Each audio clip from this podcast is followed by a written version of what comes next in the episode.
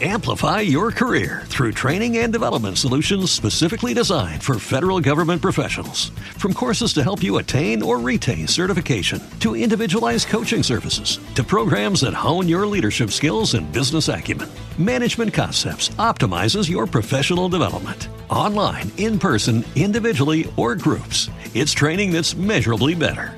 Learn more at managementconcepts.com. That's managementconcepts.com. 91 533 1851.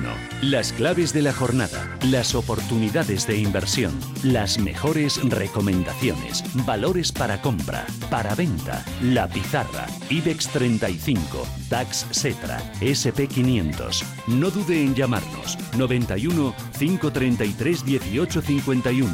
Consultorio de bolsa en cierre de mercados.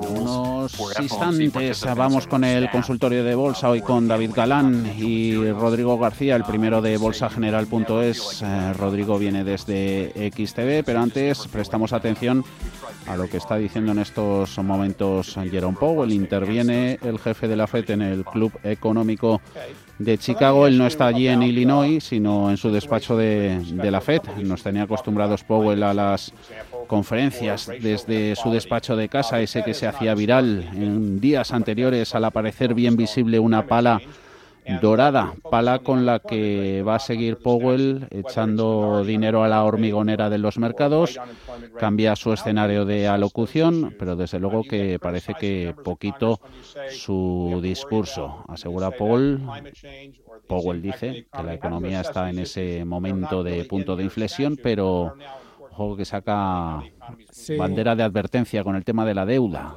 Eh, sí, Powell dice que mm, a corto plazo eh, la deuda es eh, sostenible, pero a largo plazo no lo es. dice que de momento se puede mantener los niveles de deuda eh, también eh, el presidente de la Fed eh, dice que es bastante improbable que la Fed suba los tipos de interés antes del final de 2022. pero realmente depende de todo de los datos que se vayan recibiendo. Dice que la mayoría de los miembros del FOM no vieron la necesidad de eh, subir tipos hasta 2024. También uh, Powell uh, dice que el, el, taper del quantitative easing será antes de que se empiecen a subir los tipos de interés. Dice que en duda si esos bonos llegarán al marketplace.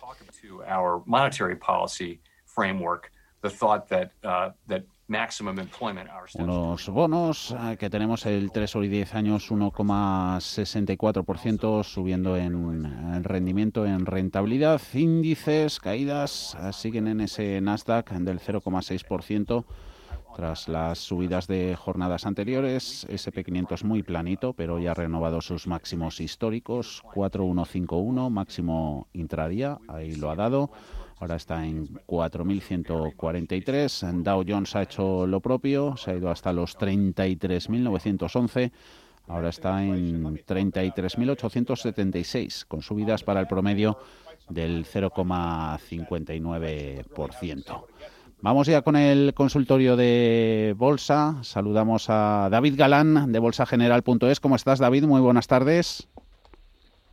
Hola, ¿qué tal? Muy buenas tardes. ¿Todo bien? Me alegro y espero que también bien. Rodrigo García de XTV, ¿cómo va todo? Muy buenas tardes, la verdad que muy bien también. Me alegro. ¿Cómo veis? Eh, siempre empezamos con la breve reseña del estado de salud de los mercados. Eh, David. Bueno, pues los mercados siguen gozando de, muy buena salud, como comentábamos hace dos semanas. Eh, tenemos a los índices, a los principales índices del mundo en su vida libre y se había quedado un poquito, bueno, rezagado estas últimas semanas simplemente. El índice director de, estas últimas subidas, el que ha capitaneado las alzas de la bolsa americana desde el año 2009, que era el sector tecnológico, el Nasdaq 100, y ayer mismo pues era capaz de, marcar nuevos máximos históricos con una subida de empresas growth, mm. que es verdad que se han quedado rezagadas muchas de ellas, sobre todo las medianas, pequeñas, no así las FAN, las grandes, que siguen muy fuertes.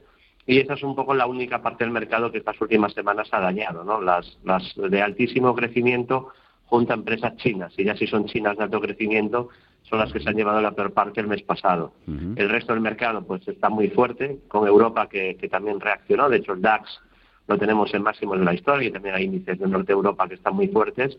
Sí que es cierto que todavía quedan índices más rezagados en Europa, tipo PSI portugués o incluso el IBEX, pero están en tendencia alcista y de momento no se observa ningún océano de giro. El mercado ha subido con salud en todo momento, es decir, acompañado de la mayoría de valores y sectores, con lo que de momento pues seguimos positivos con la renta variable. Además hay objetivos pendientes enormes tanto en el Dow Jones como en el S&P 500. valores, Facebook pierde más de un 2%, Amazon un 1%, Apple se deja un 0,97 en 133,13. Resultados hemos tenido eh, bancos con esas pérdidas en JP Morgan del 0,97, pero en el extremo contrario ahí está Goldman Sachs ah, con avances para él del 4%. También buen tono en cíclicas como Caterpillar o Chevron. Rodrigo, tu impresión. Bueno, eh, lo, ha, lo ha comentado muy bien, creo, ¿no? Eh, David, salvo episodios como los de hoy, ¿no? que al final pues son también apasionantes, que hemos tenido pues bueno, una subida muy fuerte por la mañana, eh, resultados empresariales a primera hora eh, de la tarde en Wall Street muy buenos, ahora el Nasdaq reacciona tremendamente a la baja a todo lo que está eh, viniendo del lado de la Reserva de la Reserva Federal, ¿no? todo ese discurso de Powell. Lo cierto es que el trasfondo de todo esto lo que hay detrás de todo esto es una tendencia eh, alcista muy fuerte, una robustez manifiesta de los mercados y sobre todo de la economía. ¿no? Probablemente eh, veamos eh, mucho tiempo a los mercados reflejar esos buenos datos de crecimiento económico, bien es cierto, un poco pervertidos por el nefasto 2020, incluso estos, estos primeros meses de 2021, pues bueno, con, la economía rezagada en algunos sectores, pero lo cierto es que el crecimiento económico al final es lo que determina eh, el devenir de los índices a largo plazo, ¿no? Y eso es lo que hace que eh, los mercados sigan al alza y lo que hace que gran parte del consenso de analistas eh, espere subidas en el medio y largo plazo. Si hablamos de mercados más concretos, pues vemos como el, DAX sigue al alza, Estados Unidos, que han sido los primeros que recuperaron los niveles prepandemia, eh, hemos tenido Francia, que hace solo unas sesiones que ha llegado a los niveles eh, eh, antes de, la, de la pandemia, y ahora también, como comentaba bien David, falta el IBEX, ¿no? que todavía estamos a unos 1.500 puntos. Va a ser muy difícil, el IBEX siempre va un paso por atrás, siempre va rezagado, pero confiamos en que si el devenir de la economía, si esos datos de Producto Interior Bruto junto con una inflación controlada y mm. desempleo tendiente a la baja, no solo en España, sino en Europa, eh, en Reino Unido y Estados Unidos, al final van a hacer un poco que, el IBEX continúe al alza. Mm. Eh, sectores, ah, eh, automóviles, materias primas, eh, turismo, inmobiliaria, banca, son los sectores que están llamados un poco a tirar en Europa en ese sentido, ¿no? Quizás Europa eh, menos pendiente del, sector tecnológico, más eh, este último fuerte en, Estados Unidos, ¿no? Por lo tanto, ahora mismo hay argumentos para pensar en subidas, hay argumentos para pensar en fortaleza de los índices, sobre todo cuanto más mezclado esté el índice, menos riesgo tendrá, es decir, siempre va a tener mucho menos eh, riesgo un índice que una acción y dentro de los índices siempre va a tener mucho menos riesgo, subidas más consolidación en las subidas, un MSCI World, eh, un Eurostox, un, un, NICE, eh, que, por ejemplo un índice tan focalizado en una economía como por ejemplo el, italiano o el, o el, portugués. Pero en general creemos que los números verdes es el escenario más esperable para, para Europa, para España en general en, las próximas semanas. Venga, ya saben que estamos en el 91 533 en 1851. Ahí nos pueden llamar y plantearnos sus consultas en directo o bien hacernoslas llegar a través de notas de voz en el WhatsApp 609 224 716, donde también admitimos eh, comentarios escritos. El primero va para ti, David. Eh, nos pregunta Fran, después de la subida de hoy, quería preguntar A David, ¿qué opina de Repsol? Lo tiene en 10,75. Petroleras hoy buen tono de fondo gracias a esas previsiones de fortalecimiento de la demanda. Tenemos subidas en los precios del barril de hasta el 5%, en el americano 63,26, también en reacción a esos datos de inventario que hemos dado a lo largo del, del programa. ¿Cómo ves Repsol, David? Bueno, eh, después de una pequeña consolidación y después de una subida vertical, que hay que pensar también que el, el movimiento que tenía de descanso era, era bastante bueno, positivo, porque cuando un activo no corrige fuerte y después de subidas verticales simplemente, pues va regulando un poco indicadores, apenas cayendo, sino consumiendo un poquito de tiempo, pues suele ser positivo, no hay señal de que de que de momento hay presión alcista y que puede en cualquier momento retomar las subidas, que es en lo que en lo que parece estar ahora Repsol. Es verdad que ha subido ya muy vertical y que tampoco se podría descartar algún proceso de consolidación, no está en un punto de compra muy óptimo porque la subida desde los mínimos de febrero eh, ha sido bastante fuerte. Tiene un pequeño soporte en la zona de 10.02 y luego ya estaría en los 7.96 el mínimo anterior, que realmente es el primer soporte clave. Luego tiene un soporte intermedio que es la media 200, que pasa por 8.60 y cierta resistencia donde dibujó, activó y cumplió un pequeño doble techo en los 11,14 euros exactamente. Son los máximos mm. de marzo, mm. tanto del día 5 como del día 15. Ahí tiene una pequeña resistencia. Mm. De superarla, pues lo normal sería que, que pegara todo el tramo de subida. Tiene siguientes niveles de resistencia en 11,70, en un gap bajista que dejó 11,95, en los 13,20 y por último máximos de noviembre de 2019 ahí tiene una resistencia importante 13,86. Así que, bueno, el resumen es que ha subido mucho, que sería un valor a mantener. Quizá no está en el mejor punto de compra, aunque ahora parece apuntar a, a continuidad de las subidas, especialmente si supera 10,83,4. seguimos en IBEX. Eh, vamos con bancos. Rodrigo, Santander. Eh, un oyente nos escribe, no nos dice su nombre. Eh, ¿Cómo la ve Rodrigo? En el corto plazo tocaría los 3 euros antes de, de dividendos. era el 4 de mayo, ¿no? Cuando, ¿Era el 4 de mayo? Sí. Los 476 millones esos en, en efectivo que iban a caer, creo recordar. Está, está al caer, está al caer. Muy complicado ponerle y dar una previsión de mercado, mucho más complicado si encima le ponemos una, una fecha de vencimiento, ¿no? Porque al final, eh, si, si, el, si el precio está fuera del objetivo ahora mismo, pues el tiempo siempre va a correr a nuestra eh, a nuestra contra. Eh, no hace tanto que hasta los, eh, a los 3 euros, es decir, hace un mes Santander estaba cotizando a los 3 euros, en los 3 euros después de haber multiplicado por dos en mm. cuestión de en cuestión de seis meses aproximadamente mm. entonces pues eh, parece que parece que tiene mala fama desde el punto de vista bursátil nada más lejos de la realidad ya un comportamiento muy bueno en lo que va de en lo que va de año eh, es cierto que se ha estancado en, en, esa zona y lógicamente lo que vamos a estar muy pendientes es todo lo que ocurra lo que ocurra primero con los tipos de cambio eh, con, con, el fortalecimiento del euro mm. eh, eh, Santander no podemos olvidar que es una compañía muy expuesta en Latinoamérica en, en eh, libra esterlina Brasil México y demás, y lógicamente todo lo que influya en estos mercados va a, eh, digamos, va a explicar ¿no? el recorrido de Santander en bolsa. A partir de ahí vamos a ver cómo se desarrollan también los acontecimientos en Europa. No olvidemos que cuanto más se acerque una normalización monetaria, mm. cuanto más se acerque cualquier medida, vamos a decirlo así de esta forma, hawkish, mm. cualquier eh, subida de tipos o eh, cualquier alejamiento de una continua bajada de los tipos, que viene a ser un poco lo mismo, esto fortalecerá a los bancos y sobre todo a los bancos grandes como Santander, que tienen una gran cantidad de negocio dependiendo de ese diferencial de tipos de, de, interés. Yo soy positivo en general, soy positivo con la, con la banca europea.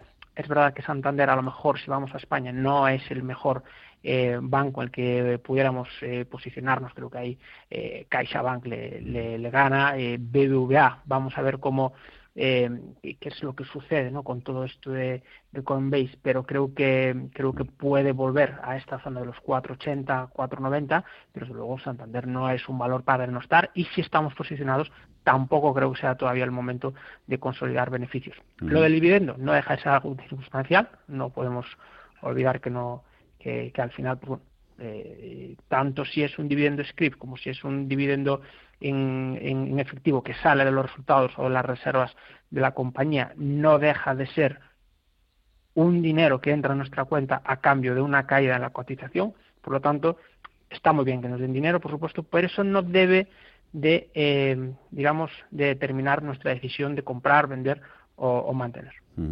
Eh, mencionabas Coinbase, a ver si nos da tiempo a ver los primeros precios, las primeras estimaciones que vamos contando a lo largo del, del día en cierre de mercados. Mira, ahora están sobre las 355 eh, dólares. Eh, capitalización, pues eso, que superaría o rondaría a estas alturas ese precio los 90.000 millones dólares para esta plataforma de criptoactivos. Luego, si lo vemos, sobre todo en la segunda parte del consultorio que dedicamos más espacio a valores internacionales, le prestamos un poquito de atención y a ver qué, y a ver qué os parece. Antes escuchamos una nota de voz. Venga. Hola, buenas tardes para el consultorio. Podría analizar Inditex, comprada a 27.50, y Apple, comprarse a 118. En Apple me gustaría saber un stop de, de ganancias. Gracias. Inditex. Venga, David, Apple la dejamos para luego, para después de la pausita. Bueno, Inditex es una, una muy buena compañía que ha tenido unos años de consolidación. Se le han juntado, digamos, dos, dos crisis, una interna y otra externa. La interna era pues el cambio de modelo de negocio, de esa transición de modelo físico a modelo mixto entre online y físico, que eso pues supone unos costes, unas reestructuraciones, unos gastos había ese temor a que pudiera bajar mucho el margen de beneficio con ese, con ese cambio de modelo. Y luego y, aparte pues venía de, cotizaciones eh, pues mm, quizá demasiado exigentes no estamos hablando de que cotizaba un PER 35 en 2017 y esto significa pues valorarse como una compañía que tiene que crecer a doble dígito alto casi tipo tecnológica no eh, y Inditex pues hacía unos años que, que ha ido frenando su crecimiento lógicamente siendo una compañía magnífica y quizá pues un PER 25 es más, más lógico ¿no? a, la situación actual de la compañía.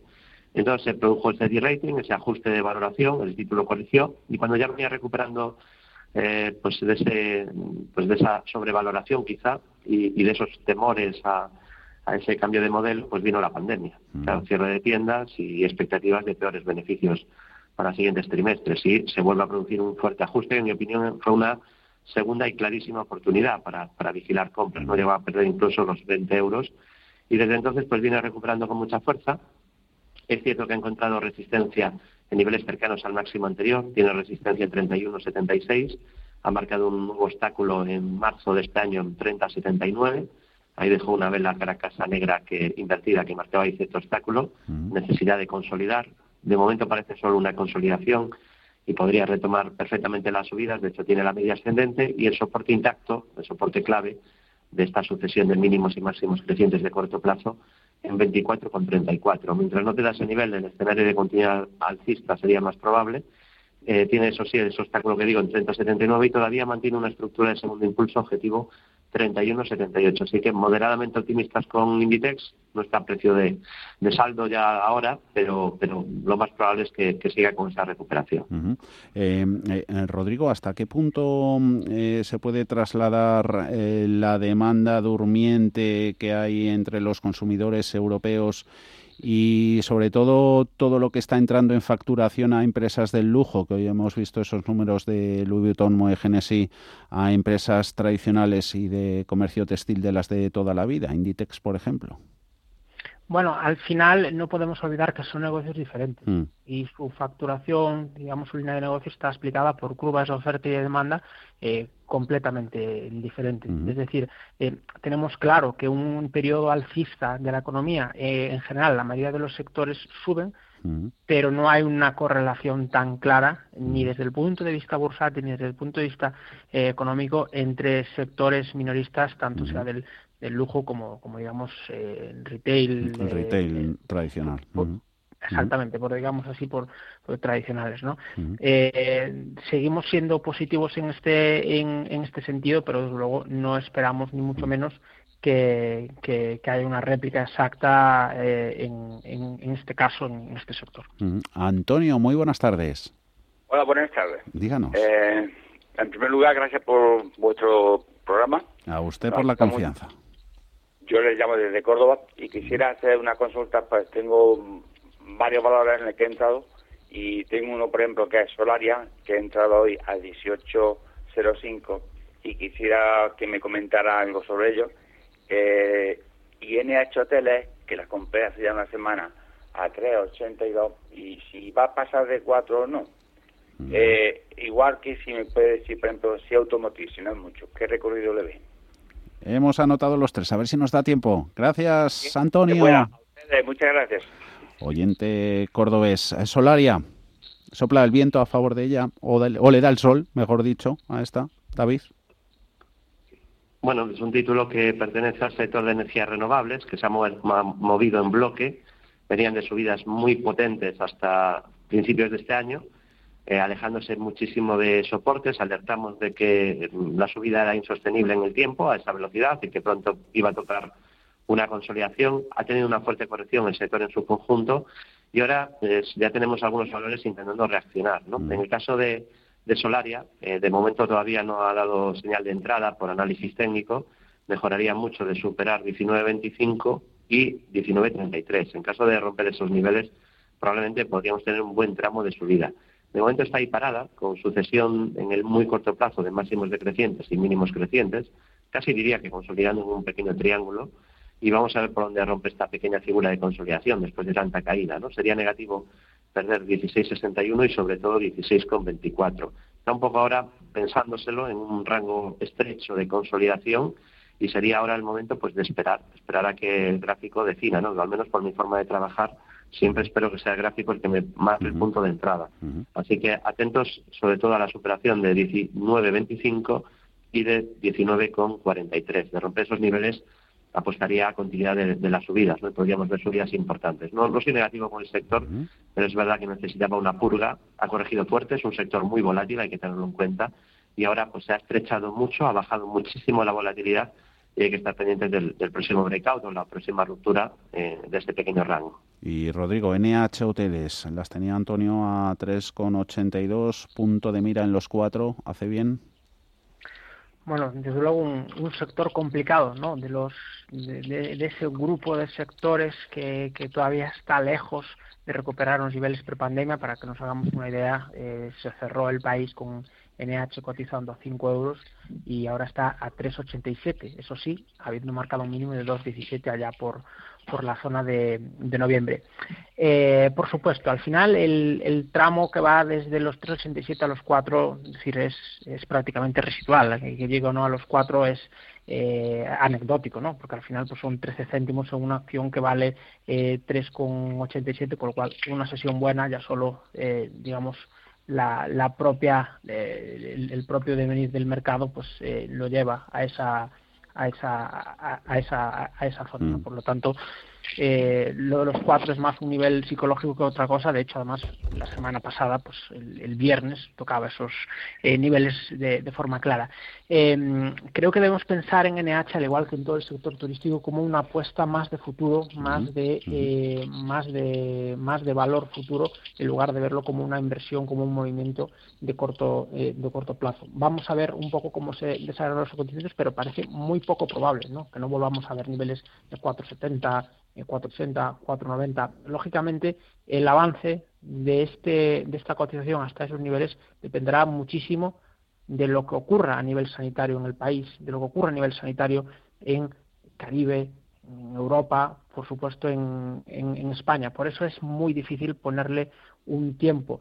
Eh, creo que al final eh, pocos sectores en España, pocas compañías en España, pocos sectores eh, igualmente en Europa, eh, como NH eh, Hoteles, mm. están tan relacionados, van a ir tan de la mano como NH con respecto a una, a una desescalada, a un plan de vacunación, a una mejora de la situación sanitaria del país. Por lo tanto, si creemos que este país va a estar mejor, si creemos que Europa va a estar mejor dentro de un año, creo que NH Hoteles es una buena inversión, independientemente de que llegue a los 4 euros la semana que viene otra vez o, o, caiga a los 3,50. Creemos que NH y AG son ese tipo de valores que hay que tener en cuenta si apostamos por una recuperación. Hacemos una pausita, un, nada, un par, un dos minutos y volvemos con valores internacionales que tenemos buena lista, entre ellos Deutsche Post, Alibaba, Apple, que nos ha dicho antes un oyente, Atos, también nos escriben por aquí y siguen respondiendo a todas ellas. David Galán de bolsageneral.es y Rodrigo García de XTV. Ahora volvemos.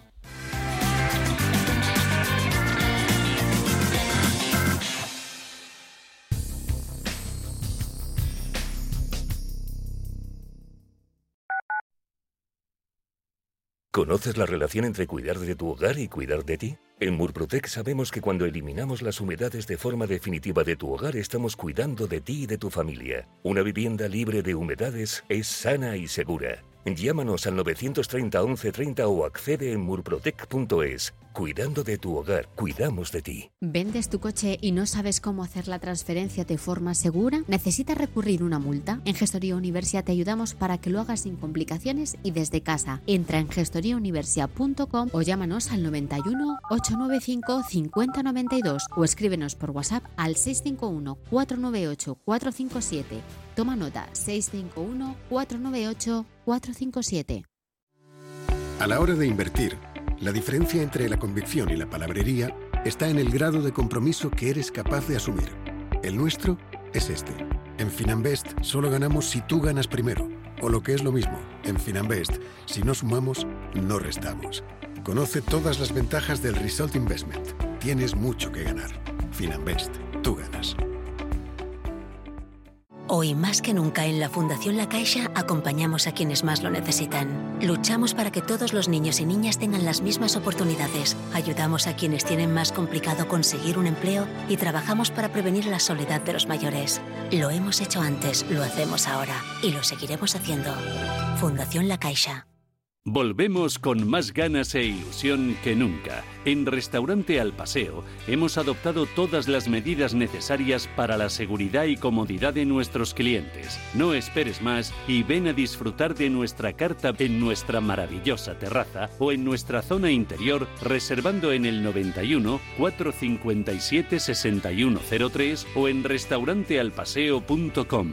Estamos deseando volver a verte. Radio Intereconomía.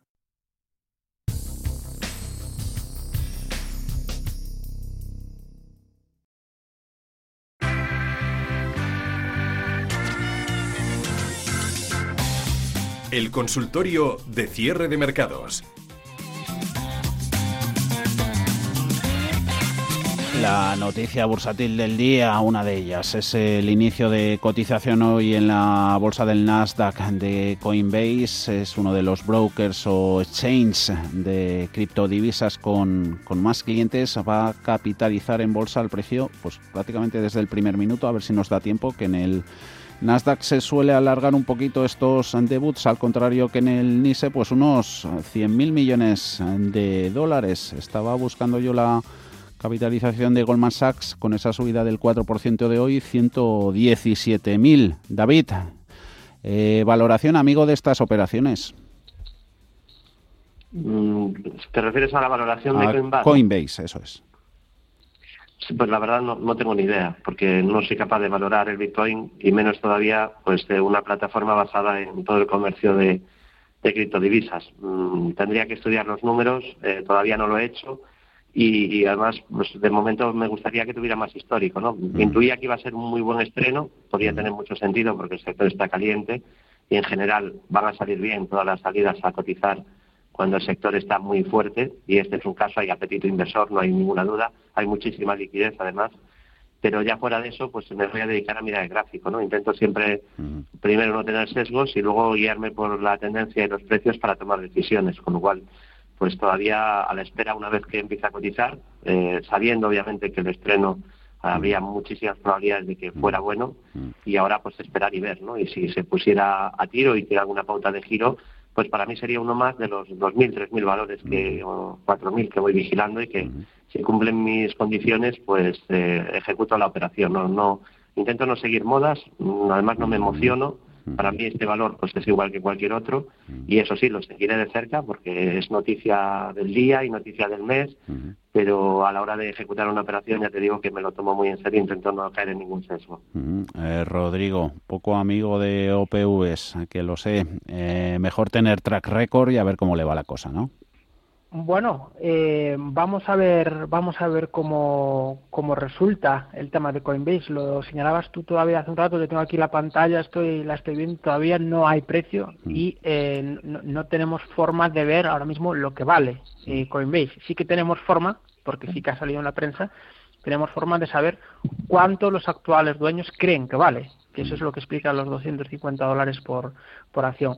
No podemos olvidar, y esto es algo muy importante, eh, no vamos a ver, no vamos a cruzar, no vamos a ver ni un solo precio de Coinbase en ningún gráfico de ninguna plataforma del mundo mientras no haya ningún dueño de Coinbase que decida ponerla a la venta. Es decir, el sistema por el que Coinbase está saliendo de la bolsa, que es un listing, no es ni una OPV ni una OPS, por así decirlo, mm. es decir, es, eh, es, una cosa eh, intermedia, simplemente ponen las acciones a vender, si ninguno de ellos decide ponerla a la venta, no veremos ningún precio de mm. cotización. Y da igual que esperemos una hora o un mes. Mm. Lo normal es que empecemos a ver porque hay, eh, hay bastantes inversores, eh, pero mm, insisto, si no lo ponen, no lo vamos a poder ver porque si no hay acciones a la venta, no puede eh, no se pueden cruzar por muchas órdenes de compra que nosotros pongamos. Lo, eh, atendiendo al, al, propio negocio de, Coinbase, creo que lo, que lo explicaba muy bien también eh, David, ¿no? Eh, ¿Cuánto vale Coinbase? Es decir, no podemos olvidar algo importante también. con los números en la mano, estamos valorando una empresa que previsiblemente valdrá lo mismo que Inditex, atendiendo al, tipo de cambio del, del euro dólar, mm. y que tiene unos ingresos similares a inmobiliaria colonial. Mm. Mm. esperar que esos ingresos eh, sean mucho mayores, que evidentemente lo serán en el futuro, pero ¿cuánto de mayores? ¿Serán el doble, el triple, el cuádruple? Eso es lo realmente complicado de analizar en toda esta, en toda esta historia. El que está comprando, el que quiera comprar Coinbase hoy, al final no deja de estar comprando una esperanza futura de que Coinbase sea el nuevo no vamos a hablar ¿no? de, que sea el nuevo Facebook o el nuevo Google o el nuevo Apple, pero desde luego es comprar una esperanza a que Coinbase multiplique al menos sus beneficios, perdón, que Coinbase multiplique sus ingresos al menos por 15. Y esta es la gran, la gran duda que, tenemos. Yo no me atrevo a, valorarla. Eh, yo no entraría a Coinbase precisamente por eso, ¿no? porque no tengo forma humana de dar una previsión del nivel de ingresos que pueda sustentar los niveles de capitalización tan ambiciosos con los que con los que previsiblemente va a empezar a cotizar. Lo, iremos viendo con el tiempo. Un Powell que, por cierto, también está hablando, le han preguntado sobre cripto. Las ah, criptomonedas dice que son vehículos de especulación, como el oro. Eh, pone en puesta en equivalencia un activo pues de más de 2.500 años con, con las criptomonedas. Eh, teníamos pendientes muchos valores internacionales. Una para David, que la tengo yo por aquí, que era sobre Deutsche Post, la empresa alemana de paquetería. Ha entrado hoy Fernando y si me puede dar, David, se pregunta su opinión sobre el valor, stop loss y objetivo de venta. Muchas gracias me, da un poco de, miedo ¿no? esa operación, no, no porque no le pueda acabar saliendo bien, sino porque yo en mi manera de operar la explico muy rápido, que es sencillo, eh, intento comprar valores, bueno, primero tengo un filtro de, calidad de una empresa, es decir, tiene que cumplir mis requisitos, si opero a largo plazo, si es a corto medio no me importaría comprar una empresa mediocre, si está fuerte y alcista y tiene estructura, pero si es una compañía que quiero tener mi cartera a largo plazo, lo primero es que sea una muy buena compañía, Después no está mal, eh, podría tenerse en una cartera de largo plazo. Y luego lo segundo y muy, muy importante también es un buen punto de entrada. Para mí no es lo mismo comprar a 4 euros que a 10. De hecho, siempre pongo de ejemplo un gráfico del Santander. Entre 2008 y 2010 pasó de 4 a, 9 cuatro veces. 4, 9, 9, 4, 4, 9. no es lo mismo. Aunque solo en seis meses pase de 4 a 9 y dices, es la misma empresa, ¿qué más da el punto de entrada? Pues claro que, que importa si se mueve un 100% arriba y abajo. Entonces, Eh, tenemos que intentar comprar cerca de un soporte porque para mí es clave limitar el riesgo. Además, el oyente también lo, lo señala, pregunta por un stop. Y claro, aquí hablamos de un valor que en cosa de un año ha pasado de 23 a 49 sin prácticamente ningún respiro.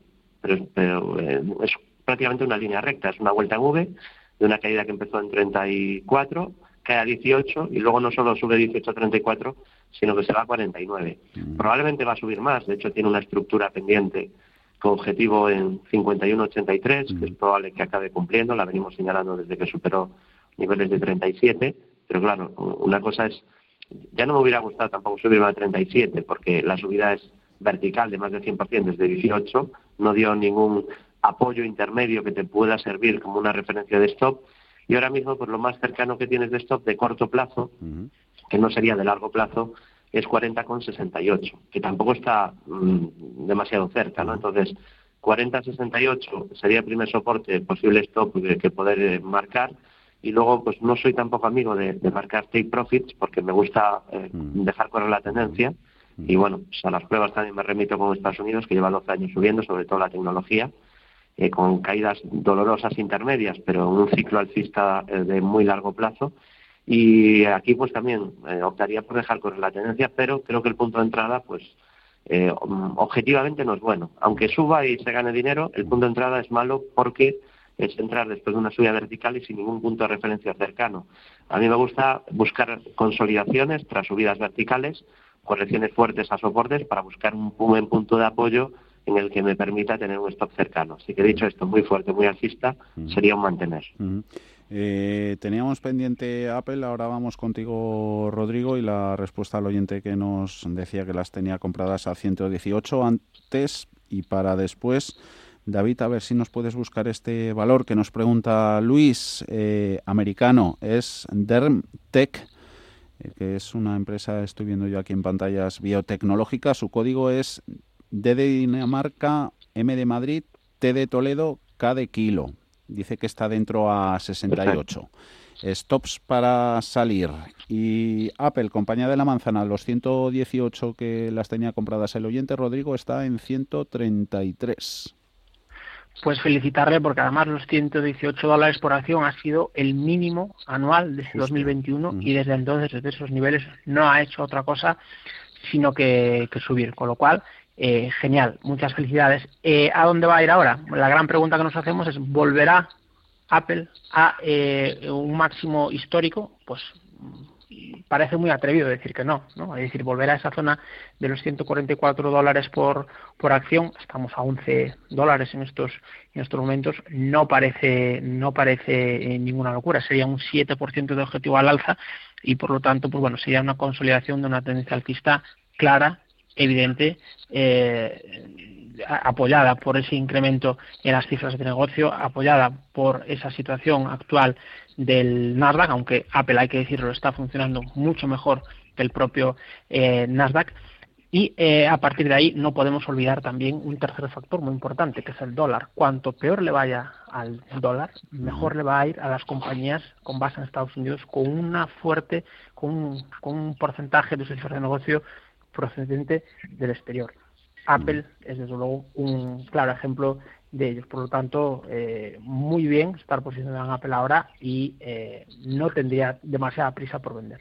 Eh, volveremos ahora contigo, Rodrigo, con Apache, empresa, bueno, cotiza en el Nasdaq, pero es de, de petróleo, gas, servicios a esta industria energética. Tenemos pendiente DERTEC.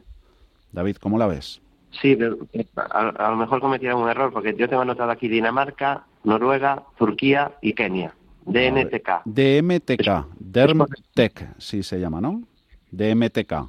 Es que por, por DNTK no, me está saliendo nada en las plataformas que estoy mirando. DMTK en la mía la busco. DMTK Stock. A mí, a mí sí me sale DMTK en el Nasdaq 44,92 está subiendo un 2,74. Ah, vale, D, de, Dinamarca, M de Madrid, T de Toledo y K de Kilo. Vale, Madrid, tenía N de Noruega.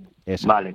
No, pues es un título que, que no tiene no tiene mal aspecto, porque debe ser la típica compañía de, de alto crecimiento, porque mm. por el gráfico que tiene Es un movimiento que han tenido muchas de estas compañías tras una subida explosiva eh, desde finales del año pasado hasta mm, ya casi bien entrado febrero.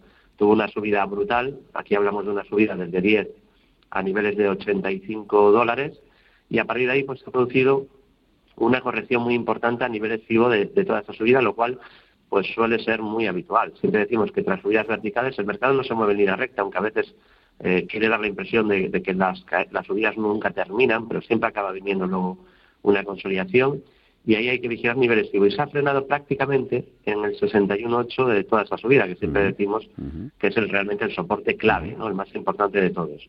Bueno, pues se ha frenado justo ahí, desde ahí está intentando retomar las subidas, pero le está costando mucho y para mí esa es la clave, ¿no? Hablamos de la zona de 40 y luego resistencia en los 67 y sobre todo en los máximos que marcó en febrero en 84-49.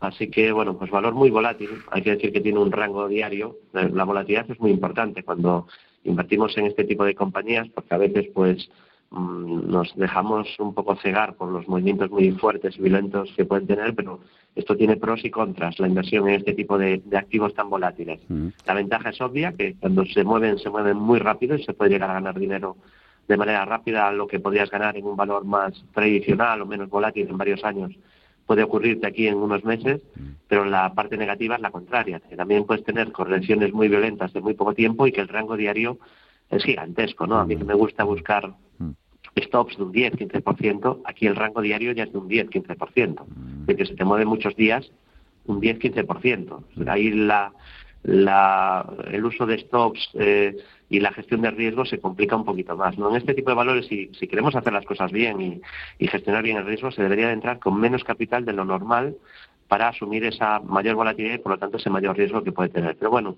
eh, insisto que eh, pinta que esto parece una consolidación de una subida muy vertical, que ha respetado el 61.8 de la subida, zona de 39, y mejoraría mucho si supera los máximos del día 6 de abril en 54.19. Si lo supera, probablemente podríamos tener un nuevo tramo de subidas. Movimiento fuerte hoy también en Apache del Nasdaq. Una resistencia, quería un oyente. Medio minutito, porfa, Rodrigo. Bueno, no podemos olvidar que la, la, subida de hoy de Apache y de prácticamente todas las petroleras ha sido por el dato de inventario, que tiene lugar todos los miércoles a las cuatro y media y es lo más efímero que, se pueda que pueda haber en los mercados eh, en, en, relación a los datos macroeconómicos. Apache viene de una tendencia bajista clara desde los 23.80 a los 17.28. Resistencia, si llegase a la zona de los 19 dólares por acción, es momento de, de, ir hacia otras acciones. Pues hoy nos vamos a quedar sin, sin pizarra, que se nos ha echado el, tiempo encima. David Galán, bolsageneral.es, Rodrigo García de XTV. La guardamos para la próxima semana. Un abrazo a los dos. Muchas gracias. Un abrazo. Hasta luego. Hasta luego. Un abrazo y buenas inversiones.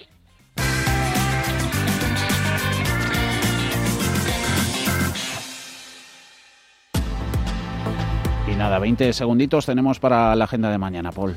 Mañana jueves 15 de abril, las cifras de balanza comercial de febrero que se conocen en España, mientras que fuera de nuestras eh, fronteras eh, los inversores cotizarán datos de inflación de marzo en Alemania, Francia e Italia.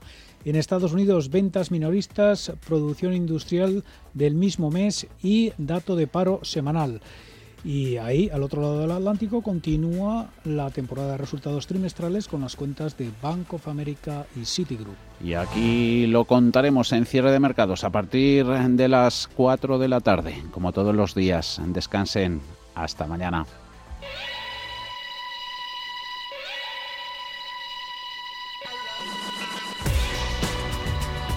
Los mejores expertos.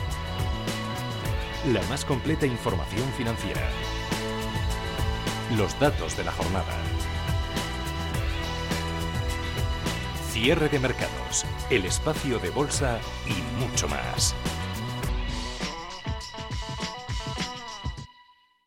Amplify your career through training and development solutions specifically designed for federal government professionals. From courses to help you attain or retain certification, to individualized coaching services, to programs that hone your leadership skills and business acumen, Management Concepts optimizes your professional development. Online, in person, individually, or groups, it's training that's measurably better.